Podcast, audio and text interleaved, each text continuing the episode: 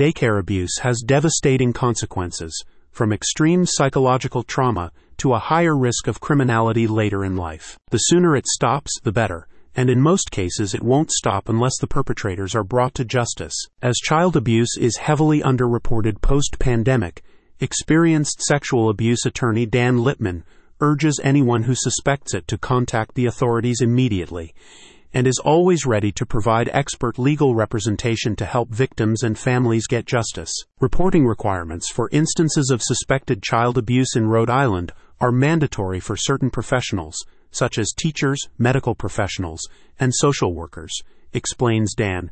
These professionals have a legal obligation to report any signs or suspicions of child abuse to the appropriate authorities.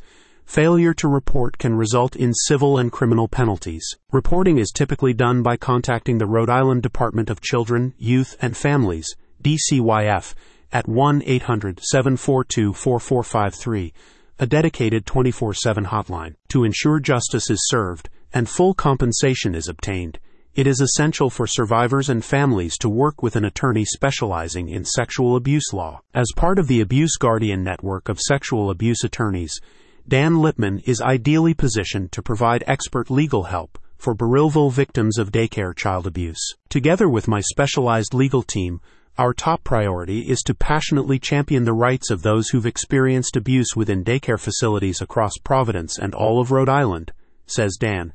If you or a loved one has endured such trauma and seeks justice, know that our dedication is resolute and unwavering. Reach out to us for committed representation and understanding support during these challenging moments. An attorney with extensive experience pursuing sexual assault, complex medical malpractice, and wrongful death cases, Dan Lipman has helped his clients obtain millions of dollars in settlements. He has been included in the Best Lawyers in America in 2021 and 2024 and was named as Best Lawyers in America's 2017 Lawyer of the Year for Plaintiffs' Medical Malpractice Law in Denver. He is currently a member of the American Association of Justice, OJ Board of Governors. Free consultations can be scheduled at the link in the description.